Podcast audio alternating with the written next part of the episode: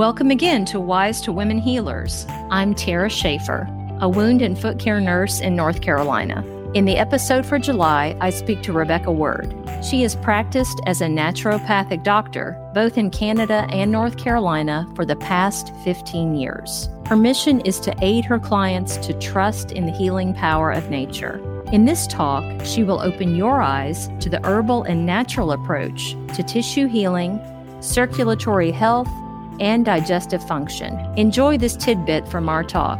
So, even if a person were on antibiotics, I want the antibiotic to get to the site. You know, there have been cases where a person's on antibiotic therapies and it's just not getting it, but that's because their blood isn't delivering to the area. The circulation is so impaired. So, in that case, I might use an herb such as prickly ash. It's like the wisdom of the body and the wisdom of the plant meet each other